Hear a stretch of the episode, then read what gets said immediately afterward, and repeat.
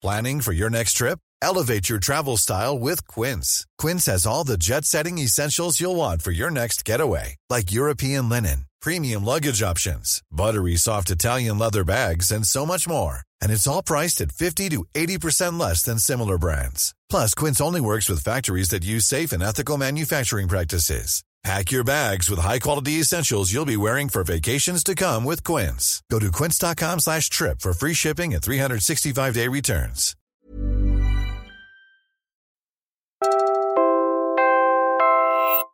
You're listening to Puma Podcast. Dito tayo sa Araneta Center Cubao Station ng uh, MRT3. Just finished having to walk through three malls just to get from the Cubao station of the LRT2 to the Cubao station of the MRT3. You would think medyo malapit naman ang Aurora Boulevard sa EDSA. Nag-intersect naman yan pero actually mas mahaba nga yung ruta kapag dumaan ka sa tatlong mall that's Gateway 1, 2 and Farmers Market I haven't had to take these non-disabled trains in a while forget how stressful they are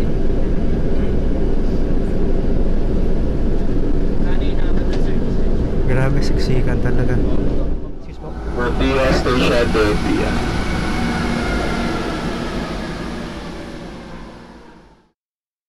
I'm Franco Luna Puma Podcast, and you're listening to Teka Teka News.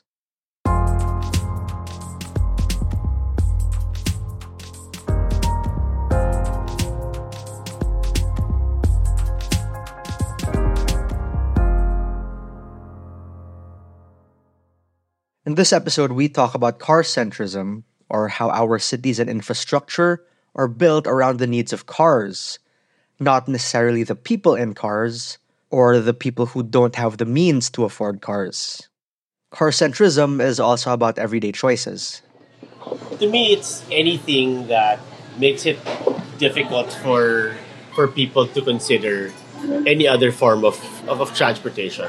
You've got car centricity for as long as you find yourself in a situation where where you know by design and by just gut feel that where you are sends you this very strong signal that you're not welcome and that you don't belong there.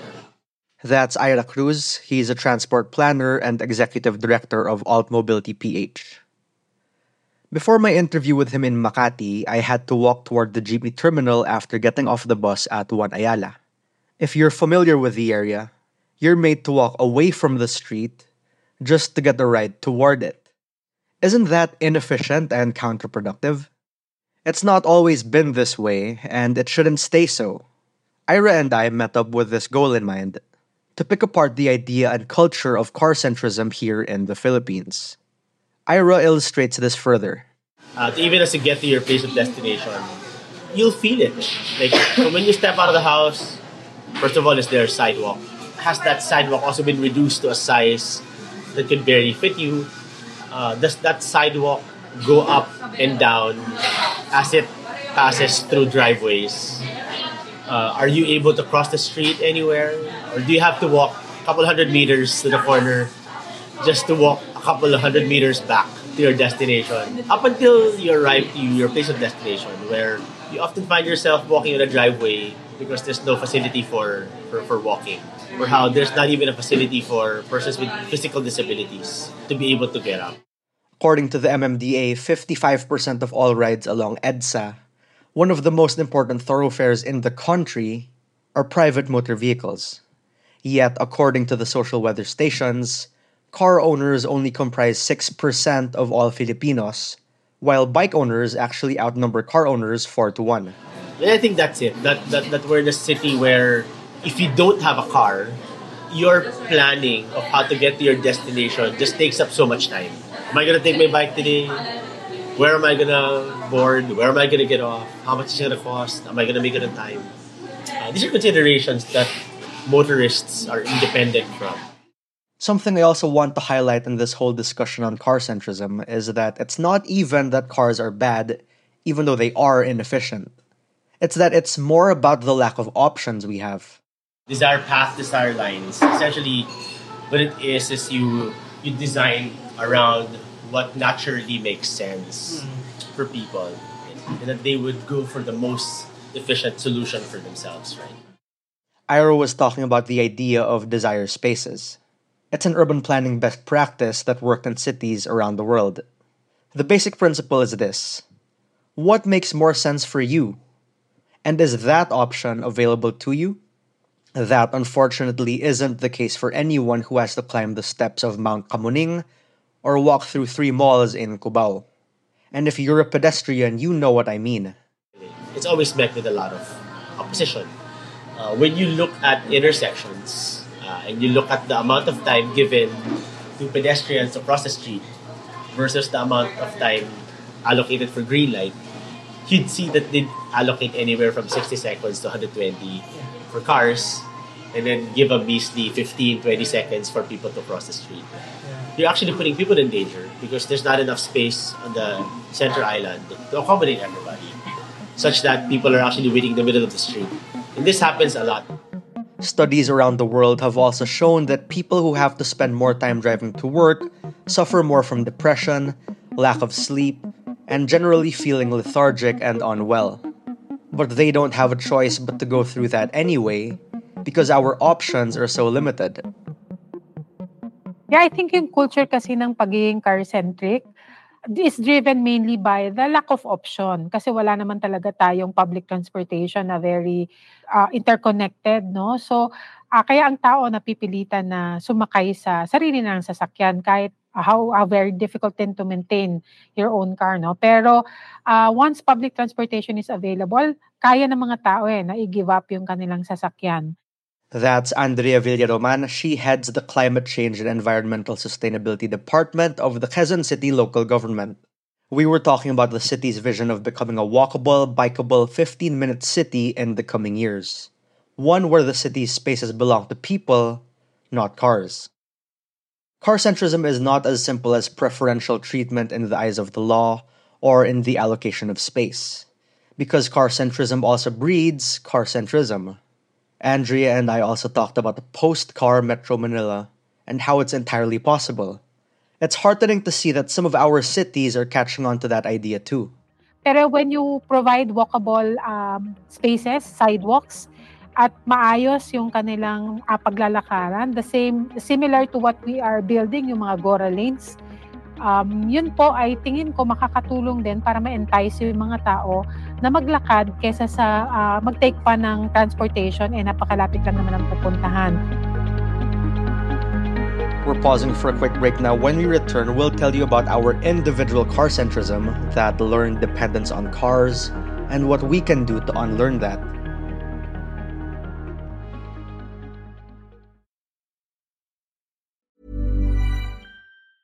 Hey, it's Danny Pellegrino from Everything Iconic. Ready to upgrade your style game without blowing your budget? Check out Quince. They've got all the good stuff shirts and polos, activewear, and fine leather goods, all at 50 to 80% less than other high end brands. And the best part? They're all about safe, ethical, and responsible manufacturing. Get that luxury vibe without the luxury price tag. Hit up quince.com slash upgrade for free shipping and 365 day returns on your next order. That's quince.com slash upgrade. Burrow's furniture is built for the way you live. From ensuring easy assembly and disassembly to honoring highly requested new colors for their award winning seating, they always have their customers in mind. Their modular seating is made out of durable materials to last and grow with you. And with Burrow, you always get fast, free shipping. Get up to 60% off during Burrow's Memorial Day sale at burrow.com slash ACAST. That's burrow.com slash ACAST. burrow.com slash ACAST.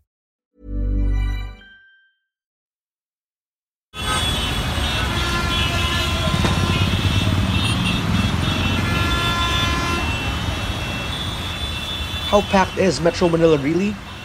Well, during daytime, the capital region's population swells to about 15 million. That's more people per square meter than Mumbai, making us one of the densest megacities in the world. And the car centric solution to road congestion is to build more skyways and widening roads, mostly by removing sidewalks. Is that really a solution? And the demand for roads increases because every year, palobo ng palobo ang car sales. July 2023 alone saw a 33% increase in units sold compared from the year before. That's right, even with Carmageddon becoming a more regular occurrence, and just as businesses were normalizing operations after the coronavirus pandemic, lalo pang dumadami ang mga kotse sa daan. Let me point out too that 55% of car owners more often than not go on short trips of just 5 kilometers or less. That's because carcentrism is systemic and has pervaded our urban planning and public policy for decades. It's become deeply and widely ingrained, and it's become personal. Yeah, it's a hegemonic belief, no? Uh, meaning no one's challenging it. It becomes the dominant belief. And on a more psychological, social psychological perspective, it becomes common sense. That's Dr. Arvin Boller. He teaches psychology at the Ateneo de Manila University. We reached out to him to ask about the effects of decades upon decades of car-centric thinking. Of course, I'm not absolving the government here. No, na parang if if your roads have, have unclear lanes, unclear signs, that's also something. No, so it's a mixture of that discarded culture and the lack of regulation. Diba? Parang if alam mong there's a way to cut corners, you would do it. I, I observed that, eh, na parang hapila ako sa MRT, biglang may lulusot dun sa kabila. And I think Filipinos are in general very emotional. And studies have shown that no, we are a highly emotional race, no, I would say, culture. Uh, and that translates a lot to impatience. Carcentrism is why we have a lot of pedestrian over or underpasses. They're framed as pedestrian safety infrastructure, but they are there, in fact, so pedestrians don't have to slow down the flow of cars. And beyond mobility, carcentrism affects our finances, our relationships, our daily choices, all seeping into practically every facet of our lives. I'd like to think one of our biggest traits, the things that we love, is we, we love community. We love being able to catch up with our friends, our neighbors, and we were talking about this with uh, with some of my friends that in order for us to hang out with each other, we need to buy something. We need to go to a coffee shop and spend. And I think that's an indirect result of our cities being car centric in the sense that cities have given up on on building parks and community centers uh, in place for building roads. And so we've lost that sense of community or that opportunity to to catch up with, with our neighbors, primarily because there's no opportunity for it. Yet, even in places that claim to be walkable and pedestrian friendly, the timer along pedestrian crossings lasts what? Maybe 10 seconds? Because the status quo is that cars are first. That's why we need countercultures. This is, this is why we need counter discourses.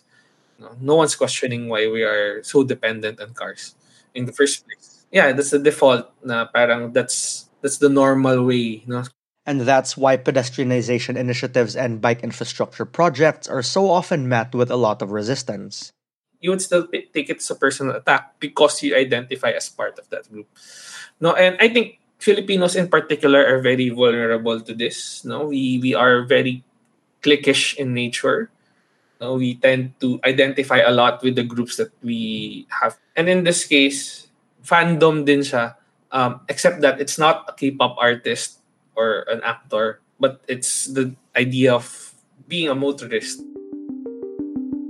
Fairly recently, a study ranked Metro Manila's traffic problem the worst in the world for 2023. The MMDA questioned that label. Aminado silang masama, pero di naman daw pinakamasama.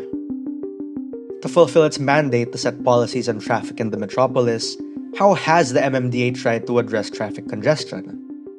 The biggest one is perhaps the number coding policy, which has been in place in one form or another since the mid 1990s. And how have private car owners responded to it? Did they go one day a week without the car? Did they take the bus or another form of public transportation? Or did they not just buy another vehicle? Several years ago, the MMDA asked provincial bus operators to move their terminals out of EDSA. Why inconvenience commuters further?